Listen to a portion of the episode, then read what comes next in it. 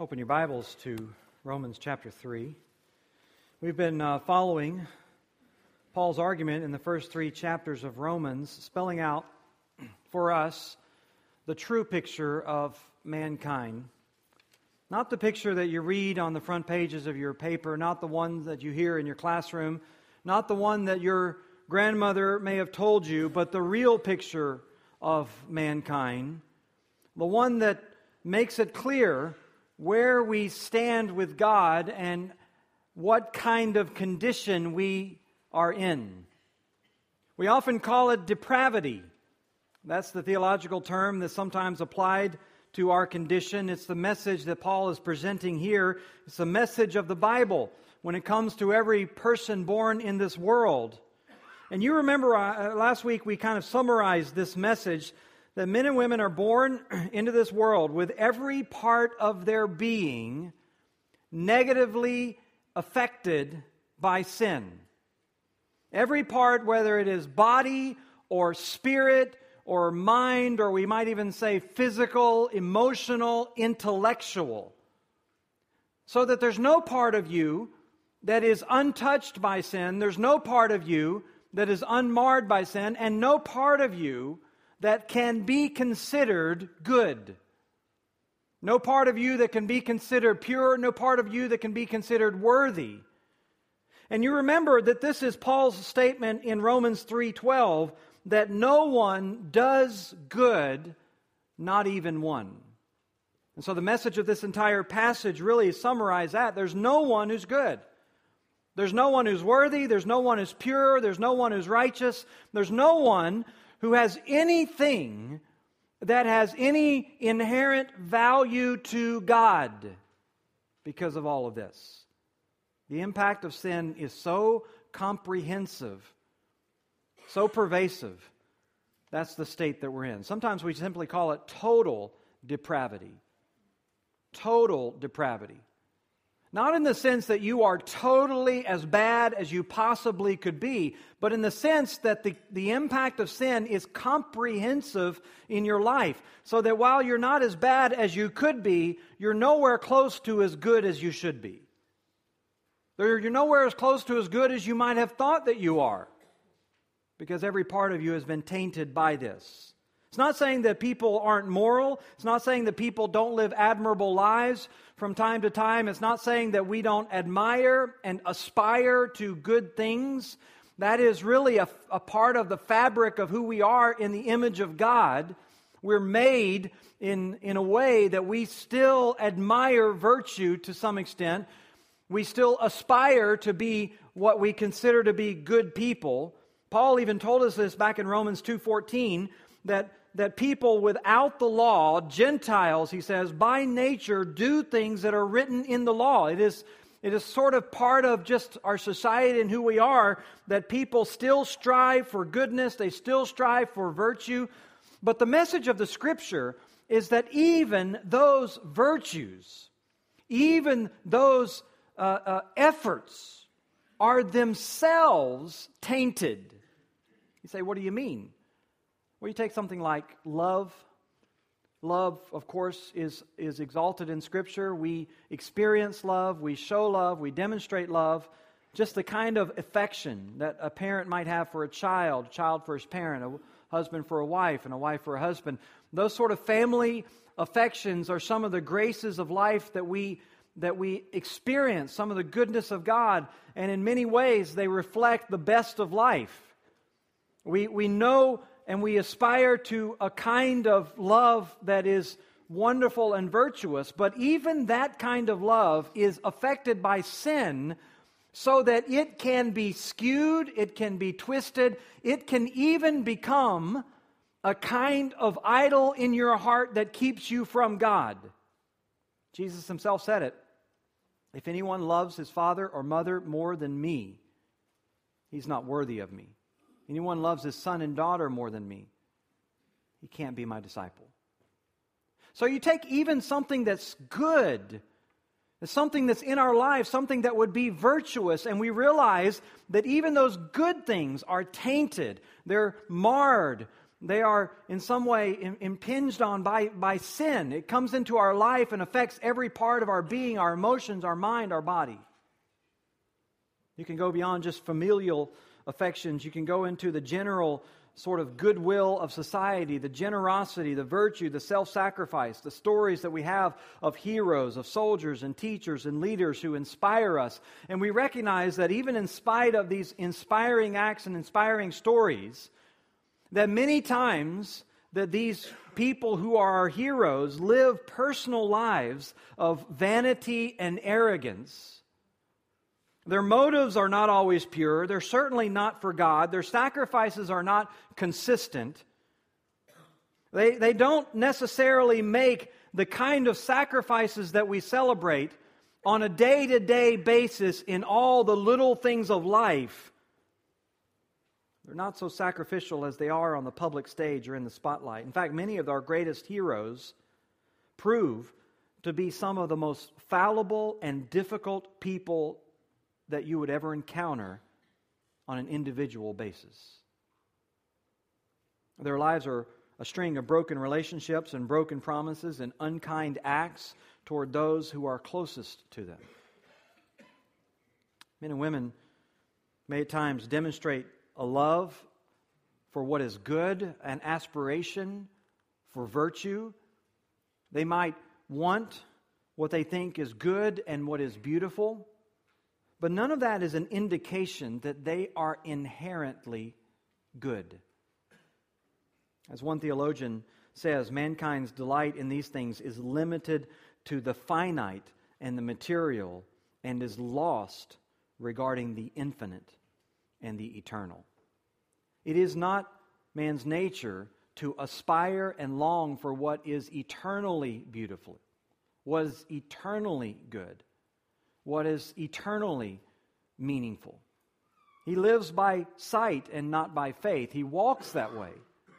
And so, while there might be some semblance of virtue, and while you might construct in your mind some criteria by which you judge people and decide that they're good people. When the Bible speaks to the issue, it doesn't make that declaration because it's speaking from God's point of view. And you don't even have to really look that deeply because the evidence is all around you, the evidence is all on the surface. Our sinfulness is evident in so many ways. This is Paul's point in Romans chapter 3. This is where he's bringing us to, to what is obvious, to what is evident, to what ought to be clear in front of every one of us. As G.K. Chesterton says one time, original sin is the one point of Christian theology that can easily be proved empirically. You may not be able to prove to people that, that, that, God exists. You may not be able to prove to them the resurrection of the bodily Christ. You may struggle in all those things, but you should have no problem proving to people that they are sinners, that they're selfish, that they're liars, that they're disloyal, that they're all the things that the Scripture says about us. The sinfulness of man is one of the clearest demonstrations of the truthfulness of Scripture that you'll ever find. It is extensive, it is universal, and that's Paul's point. He says in verse 10 None is righteous, no, not one. And with this sort of universal tone, he marches through the passage. No one understands, no one seeks for God. All have turned aside. Together they have become worthless. No one does good, not even one. So, no matter how you think of people, no matter how you think of yourself, this, this is the truth of the matter. No one is good. This is the verdict of God. This is where everyone stands in their natural state. Now, Paul is showing that to us in these, these powerful evidences, these powerful testimonies, that he's really just pulling mostly out of Scripture, just quoting Scripture to us to show us the testimony of Scripture about ourselves. But we've been unfolding them last week, and, and then, of course, today we'll get to more these undeniable evidences of our sinful state that he's spelling out in these verses. Remember, last week we looked at verses 10 through 12 when it speaks about our darkened hearts, which Paul presents with four quotations from Psalm 14 and Psalm 53 sort of just uh, mashed together, but he begins saying, No one understands. That speaks to the sinful or the effect of sin on our reasoning process. It, our, our reasoning, our thinking is characterized by darkness. It's characterized, as Ephesians 4.17 says, by ignorance. And it's not an innocent ignorance. It is an ignorance that Ephesians says is because of our hardened hearts. It's not a lack of data, not a lack of information. It's the fact that we don't want the truth. We don't want to believe what the Bible says. We don't want to believe what God says. And so, consequently, our hearts are darkened. We are resistant to the very things that make for sound thinking. And as a result of that, Paul says, No one therefore seeks for God. They go after so many other things, so many really idols, but they don't seek for God. They are convinced that following God, following the scripture, is somehow an empty cause. It is a recipe for giving up freedom and giving up enjoyment and giving up fulfillment and all those things. They, they believe that because they don't understand. Thirdly, Paul says all have turned aside because they they don't respect God's way. They don't believe in God's way. They don't understand God's way. They question and they look with skepticism on the Bible. What do they do? They turn to their own devices. They turn to their own pursuits. They turn to the accumulation of all this temporal stuff and, uh, and to satisfaction from all these unsatisfying sources. And then, fourthly, because of all of this, the scripture declares that together men and women have become worthless. This is the, this is the declaration of God. There's nothing of value within them. That's why whenever you hear Jesus talk about images of the last judgment, he talks about people just sort of being bound up like a bunch of sticks and thrown out on a fire. That is God's view of you. That is God's word about you. You are you're darkened, you're wayward, you're rebellious, and because of all that, you are worthless in your natural state. You have no value to yourself, you're not much help to others, and you're of no value to God. Now, you may not have heard that before, you may not believe that, but that's what the scripture says. You may have gone through life and people told you that you have some great worth and there's some great value, and they might have heard songs and heard sermons about how you know you were so important to God that He did all of these things for you. Well, the Scripture declares otherwise.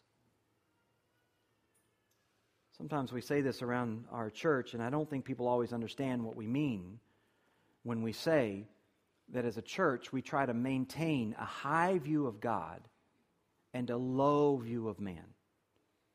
And by when we say that, we don't mean that we don't love people. We don't mean that people aren't important to us. What we mean is that apart from Christ, that you, that your opinions, that your personal likes, dislikes, whatever, all that stuff, apart from Christ, that those things have no value. The value that Paul says that we have, the treasure that we have in earthen vessels, is the excellency of the knowledge and power of Him. This is what brings value to our lives. It is Christ. But you're not born that way. You're born before God, not good. You're born before God, darkened in your understanding. You're born before God, unworthy and unvaluable, good for nothing to, but to be thrown out. Secondly, Paul moves beyond the discussion of our darkened heart to our dishonorable speech when he begins in verse 13 speaking about how our throat is an open grave. Kind of like you walk up on a grave that's been dug up and you look down inside, what do you see? You see putrid, decaying, just stinky and filthy flesh. And he's saying that's, that's what it is. You open up your mouth where all your words come from, and what do you see? What do you smell? What comes out? What you, what's the evidence of what's down inside from all of the angry speech, the spiteful speech, the harsh speech, the rude speech, the filthy, complaining, whining, grumbling, envious, boastful, arrogant, all that stuff that just pours out of our mouths all the time. Or as he goes on to say, they use their tongues to deceive, exaggerate, misrepresent, whatever it might be. They slander, make excuses. Verse 13, the venom of asp is under their lips. When they speak, it bites. It's poisonous. It's cutting. It's sharp. Or he says they, their mouth is full of curses in the sense that they just tear people down with their bitterness. And he says, just listen to your mouth, just listen to your lips. It'll tell you everything you need to know about your heart. This is where the truth is, this is where the evidence is. It's in your speech, it's in your talk. Jesus himself had said it, right? Out of the heart, the mouth speaks. This is, this, is, this is the evidence of what's in your heart. This is the evidence of where your, where your life is. This is the evidence of your spiritual state. And if what's coming out of your heart is putrid and rotten and stinky and foul and filthy, it is because it's coming out of a stinky and rotten and foul and filthy and dead heart. Well, this morning we turn our attention to the third undeniable evidence of the sinful state that Paul presents for us, and that is our destroyed relationships. Our destroyed relationships. Verse 15 their feet are swift to shed blood, and in their paths are ruin and misery, and the way of peace they've not known. That's simply to say that the evidence of mankind is not an evidence of peace. Now, this should be one of the most obvious truths to anyone if they just take a moment to turn on their TV or pop up their, their browser or read in their newspaper or honestly just sort of turn and look over their shoulder or whatever it might be. That we are, li- we are in a world of violence and animosity and aggression. Whether or not it's on a national scale or an individual scale, whether or not it is it is a political or economic, or whether or not it is verbal or physical, whatever it is, we're in a world that is strewn with the debris of destroyed bodies and destroyed relationships. Paul Johnson, a popular historian, documents how in the last 100 years, we have seen by state or, or governmental forces the untimely death through war and various means, the untimely death of 125 million people in 100 years. And he sets that alongside of the previous 4,000 years of record that we have and demonstrates that in the last 100 years, state or governmental forces have killed more people than the previous 4,000 years combined.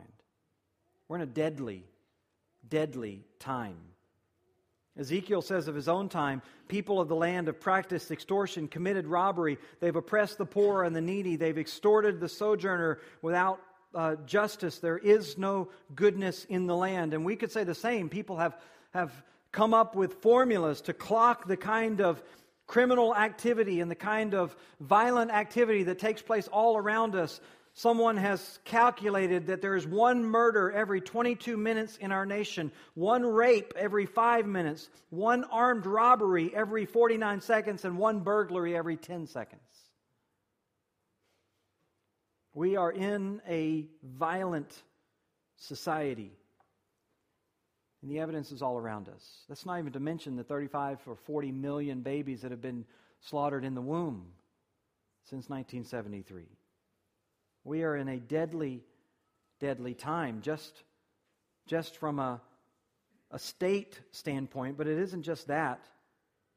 It isn't just the state, it is all of the terrorist groups, all the independent drug gangs, all of the vigilantes, all of the general murders that are taking place around us. And then you could go beyond those physical acts of murder and abuse Jesus made it plain that those are simply the final iteration of what is abiding in all of our hearts. He says, You've heard that it was said that those uh, from those of old that you shall not murder, and whoever murders will be liable of judgment. But I say to you that everyone who's angry with his brother is liable of judgment. So you simply harbor anger in your heart and you're liable. You, you are essentially condemned before God because of this murderous intent as, uh, intent. as Jesus says in Matthew 15, out of the heart come evil thoughts and murders. It begins there, it starts there. Leads John Calvin to say this quote, He who has merely refrained from shedding blood was not therefore avoided, has not therefore avoided the crime of murder. If you perpetuate anything by deed, if you plot anything by attempt, if you wish or plan anything contrary to the safety of a neighbor, you are considered guilty of murder. Again, unless you endeavor to look out for his safety and welfare according to your ability and opportunity, you are a violator of the law. So it's plain in Scripture whether by murder or by hatred, and if not by hatred, by neglect.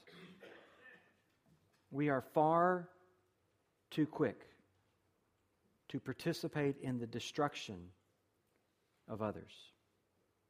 If you have any doubt, just turn around and look behind you. Not literally right now, but just in your life. Ruin and misery, Paul says. That is our pathway. You look back through the years, you're forced to face the pain of all the broken relationships, the misery of all the conflicts and the discord and the clashes and the division, the broken families, the, the, the anxieties at work, the divisions and bickering in the classroom and in the neighborhood and in the home. It just encroaches on us from so many corners. Man is born to trouble, Job said, like sparks fly up from a fire. I've been watching with curiosity this uh, sort of unfolding of events for the uh, World Summit of Nobel Peace Prize laureates. Did you know that we're supposed to host that in Atlanta? We were supposed to. The 30 living Nobel Peace laureates were, were to come to Atlanta to put their minds together to figure out how to solve the grand issues of peace around the world. The only problem is that the organizers couldn't get along with one another. So the mayor has canceled it. And I'm trying to think to myself, I mean, did, did the reporters even hear what they're saying?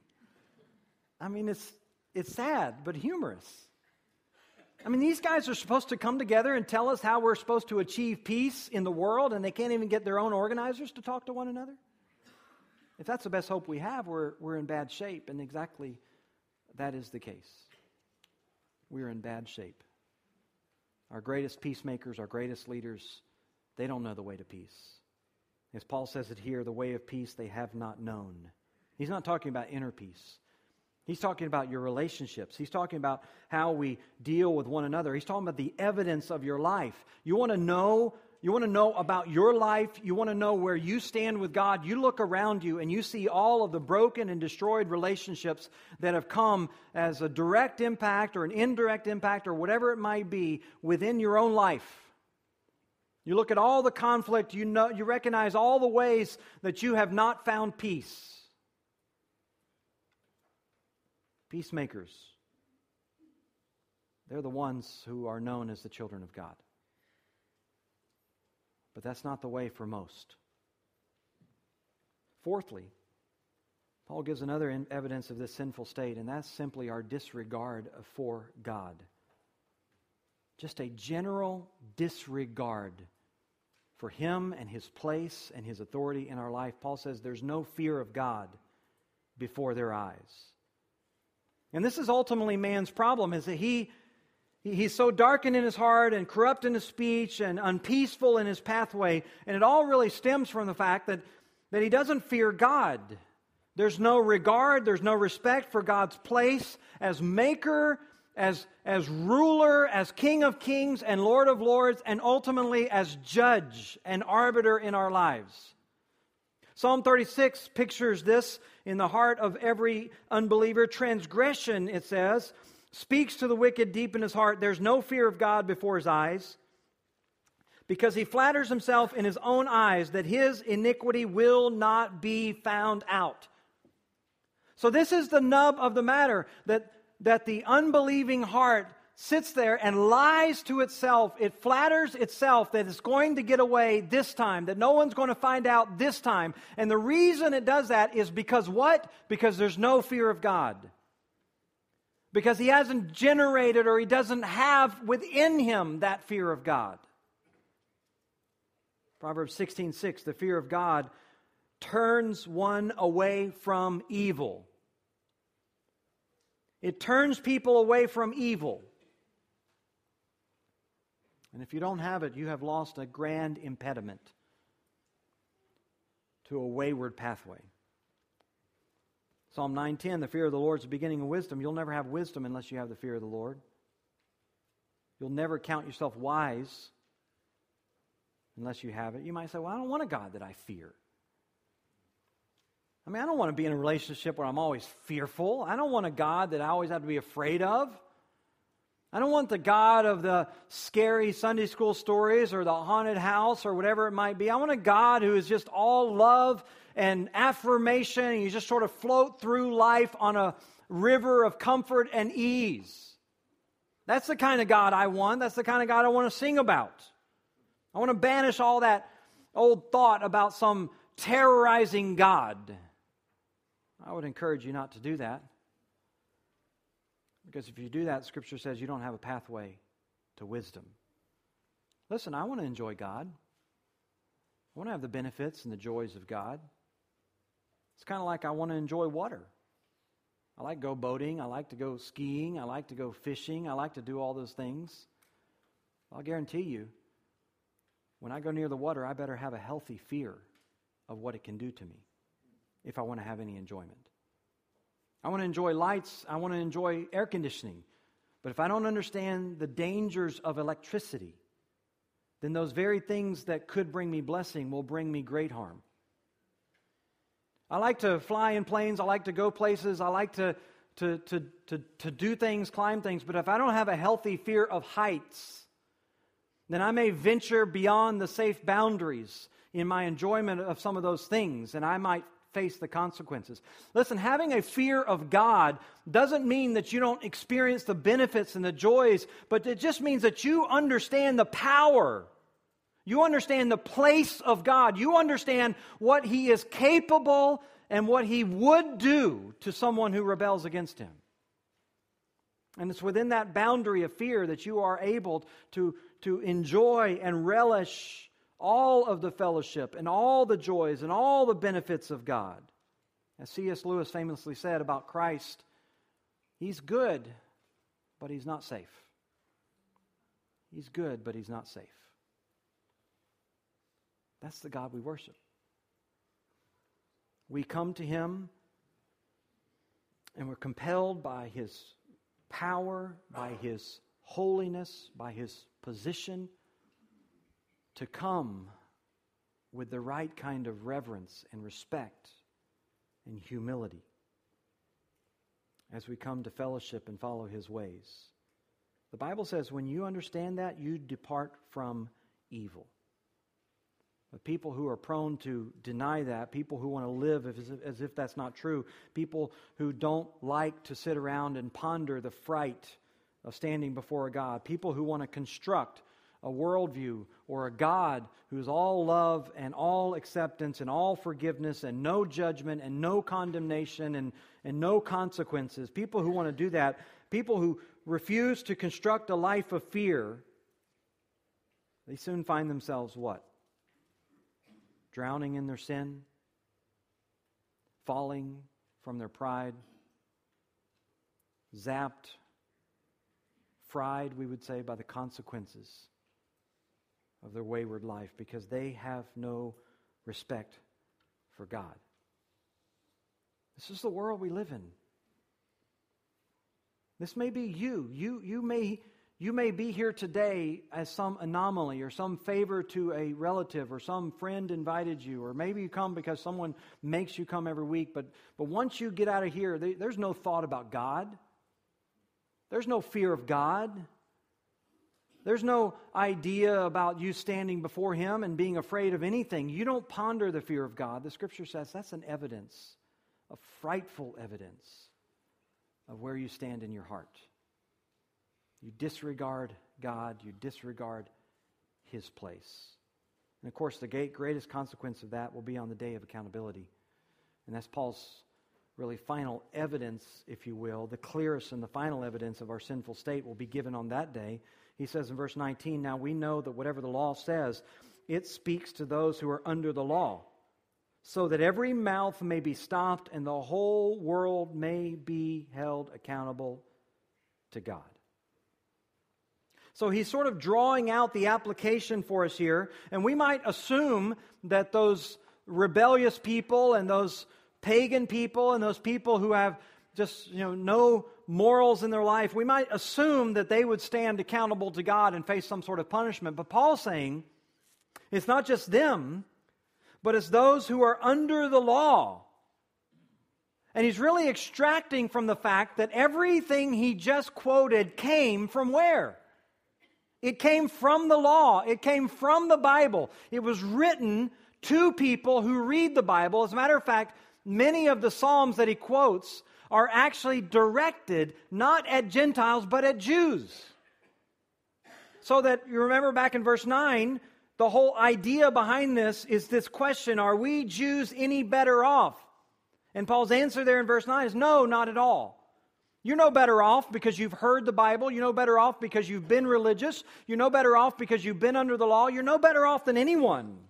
Because those who are under law, guess what? They're judged by the law.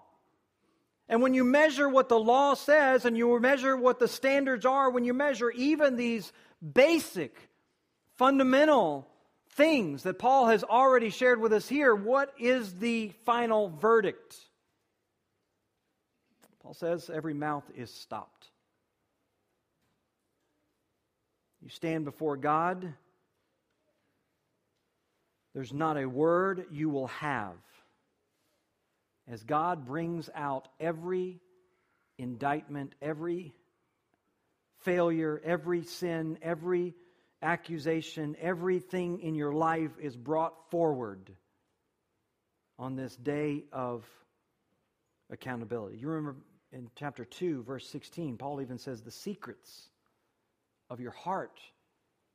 So it isn't just your deeds, it's all of those it's all of those murderous thoughts, all of those lustful thoughts, all of those envious thoughts, all of those greedy thoughts. All of your self centered life laid bare.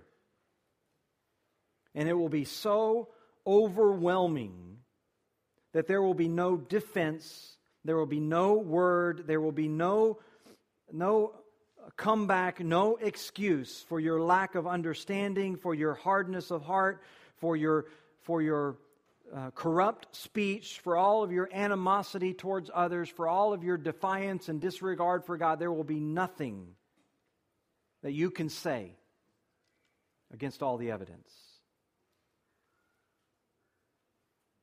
It's a fearful scene. A fearful scene, and you might think, well, but I'm trying. Trying to be my best. God will recognize that. No, He won't. He makes it clear the whole world will be accountable. The whole world will be judged. And every one of them will stand under the verdict that Paul has already shared. There is none righteous, not even one. Because you'll notice in verse 20, not even the one who follows the law is justified, as Paul says there, by the works of the law, no human being will be justified in God's sight, since through the law comes the knowledge of sin. You might be trying, you might have learned some moral principles that you're trying to follow in your life, but the problem is that those moral principles that you're trying to follow, you're failing. And so those moral principles wind up being not a help, but an indictment. Someone has compared the law to a mirror, right? You stand you, you hold the mirror up to look at yourself and you recognize all the disheveled hair and all the smudges on your face and stuff like that, but you're not supposed to take the mirror and start wiping your face with it or combing your hair. That's all the law does for you. All it does is show you how rotten you are. And it can do nothing to fix you. It can do nothing to make you right can do nothing to justify you before God. As the psalmist says in Psalm 130, If you, O Lord, count iniquities, who could stand before you? God, if you're really going to hold us accountable, if you're really going to notate all the ways we fail, if that's really going to happen, nobody's going to be able to stand. Nobody's going to be able to stand through that. But listen, that's exactly what the Bible says will happen. That's exactly what the Scripture says will happen. You'll be held accountable, and the law will do you no good, and your works will do you no good, and your efforts will do you no good because there's too much evidence against you.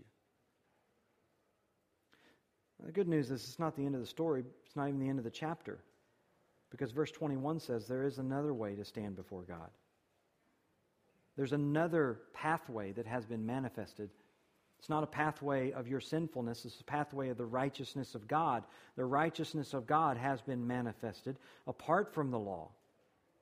A righteousness, he says in verse 22, which is through faith.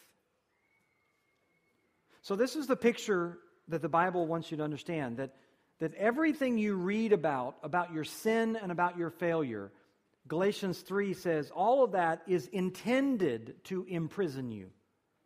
God wants you to understand how bad things are because that's supposed to drive you to the point where it says the promise by faith might be given to those who believe. You say, well, what's the promise by faith? Well, it's the righteousness of God. It is the fact that whenever you receive Christ by faith, or we sometimes say when you place your faith in Christ, that all those sinful deeds that you have that indict you before God, every one of them is not only wiped away, but you receive a, a, a righteousness, a purity that's not your own. You receive a righteousness to stand before God that, that eliminates all accusation, that removes all judgment, that makes you perfectly acceptable to God because it's the righteousness that He has. It's His own righteousness. And He covers us with it, or He fills us with it, or however you want to talk about it. He presents us to Himself as completely righteous.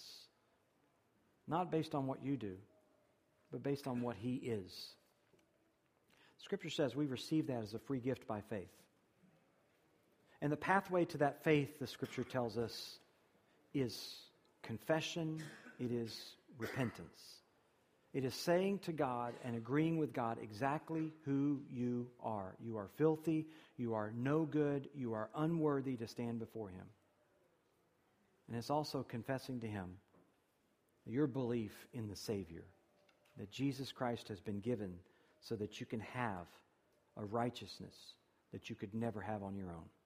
Our encouragement to you today is that you wouldn't leave here today without placing your faith in Christ.